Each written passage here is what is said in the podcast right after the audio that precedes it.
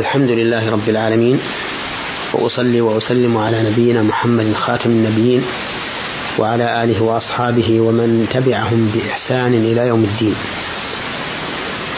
أما بعد فقد سبق لنا ما تيسر من الفوائد على أربع آيات على أربع آيات من سورة الفاتحة. آخرها قوله تعالى إياك نعبد وإياك نستعين. ثم قال الله تعالى اهدنا الصراط المستقيم صراط الذين أنعمت عليهم غير المغضوب عليهم ولا الضالين. هذه الآيات الثلاث كلها للإنسان. اهدنا الصراط المستقيم صراط الذين أنعمت عليهم غير المغضوب عليهم ولا الضالين. فسورة الفاتحة سبع آيات. ثلاث منها لله خالصة وثلاث منها للإنسان خالصة وآية وسط بينهما. كما جاء في الحديث الصحيح أن الله تعالى قال قسمت الصلاة بيني وبين عبدي نصفين فإذا قال الحمد لله رب العالمين قال الله حمدني عبدي. وإذا قال الرحمن الرحيم قال أثنى علي عبدي وإذا قال مالك يوم الدين قال مجدني عبدي وإذا قال إياك نعبد وإياك نستعين قال هذا بيني وبين عبدي نصفين. وإذا قال اهدنا الصراط المستقيم صراط الذين أنعمت عليهم غير المغضوب عليهم ولا الضالين قال الله هذا لعبدي ولعبدي ما سأل يقول اهدنا الصراط المستقيم.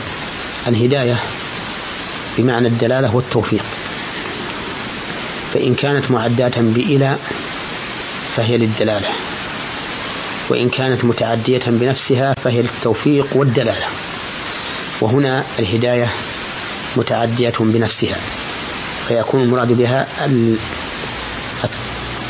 الدلالة والتوفيق.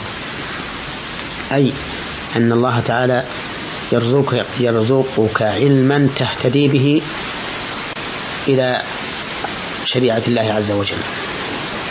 ويوفقك لهذه هذه الشريعة حتى تقوم بها.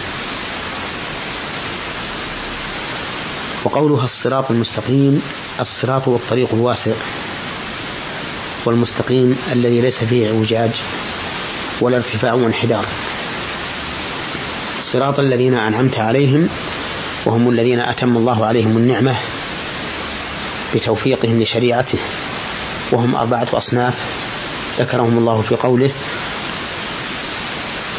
ومن يطع الله والرسول فأولئك مع الذين أنعم الله عليهم من النبيين والصديقين والشهداء والصالحين وحسن أولئك رفيقا ذلك الفضل من الله.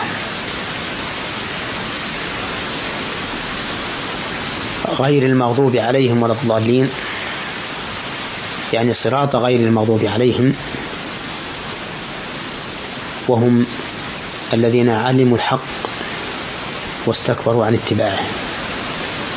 والضالين هم الذين جهلوا الحق فأخطأوا في العمل. وأول من يدخل في الأول أي في المغضوب عليهم اليهود. وأول من يدخل في الثاني أي الضالين هم النصارى. في قوله تعالى اهدنا الصراط المستقيم دليل على أنه ينبغي للإنسان أن يدعو الله عز وجل بهذا الدعاء أن يهديه صراطه المستقيم. وفي قوله اهدنا الصراط المستقيم دليل على أن الإنسان مفتقر إلى الله عز وجل في الهداية. فيتفرغ على ذلك أنه يجب على الإنسان أن يطرد الإعجاب بنفسه وأن يقول اهتديت لأنني أعرف الحق ولأن وهذا مني. فيمن باهتدائه على الله عز وجل. وقد أنكر الله عز وجل على الأعراب الذين يمنون على رسول الله صلى الله عليه وسلم أن أسلموا.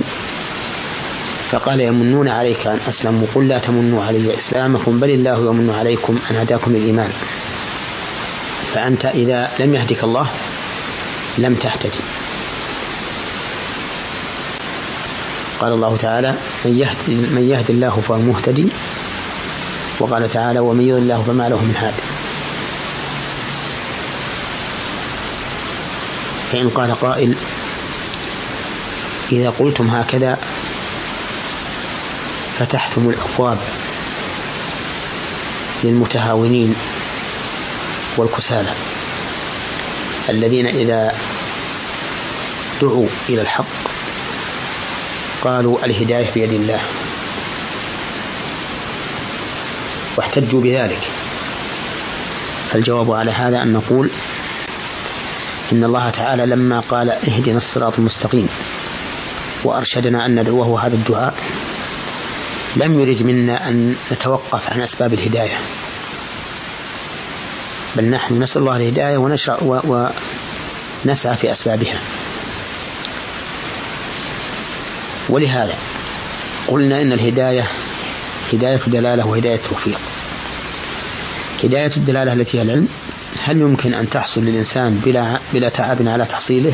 لا. أنت لو قلت اللهم ارزقني مالا هل معنى ذلك أنك تبقى في بيتك لا تتحرك؟ لا. تتحرك وتسعى لأسباب الرزق. كذلك الهداية إذا سألت الله إياها فاسعى في أسبابها. لو سألت الله تعالى أن يرزقك أولادا هل تبقى لا تتحرك لا تتزوج؟ لا. لا بد أن تتزوج حتى يحصل لك الأولاد. فسؤال الشيء من الله لا يستلزم أن يبقى الإنسان جامدا لا يتحرك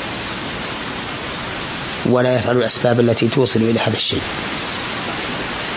إذا فلا حجة لهذا الذي يحتج بهذه الآية وأشباهها على فسقه وفجوره.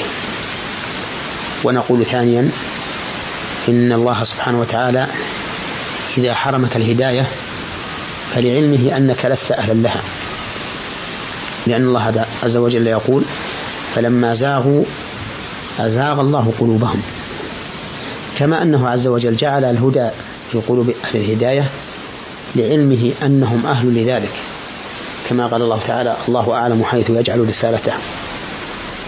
أسأل الله تعالى أن يمن علينا وعليكم بالهداية والتوفيق وأن لا يزيغ قلوبنا بعد إذ هدانا وأن يهب لنا منه رحمة إنه هو الوهاب.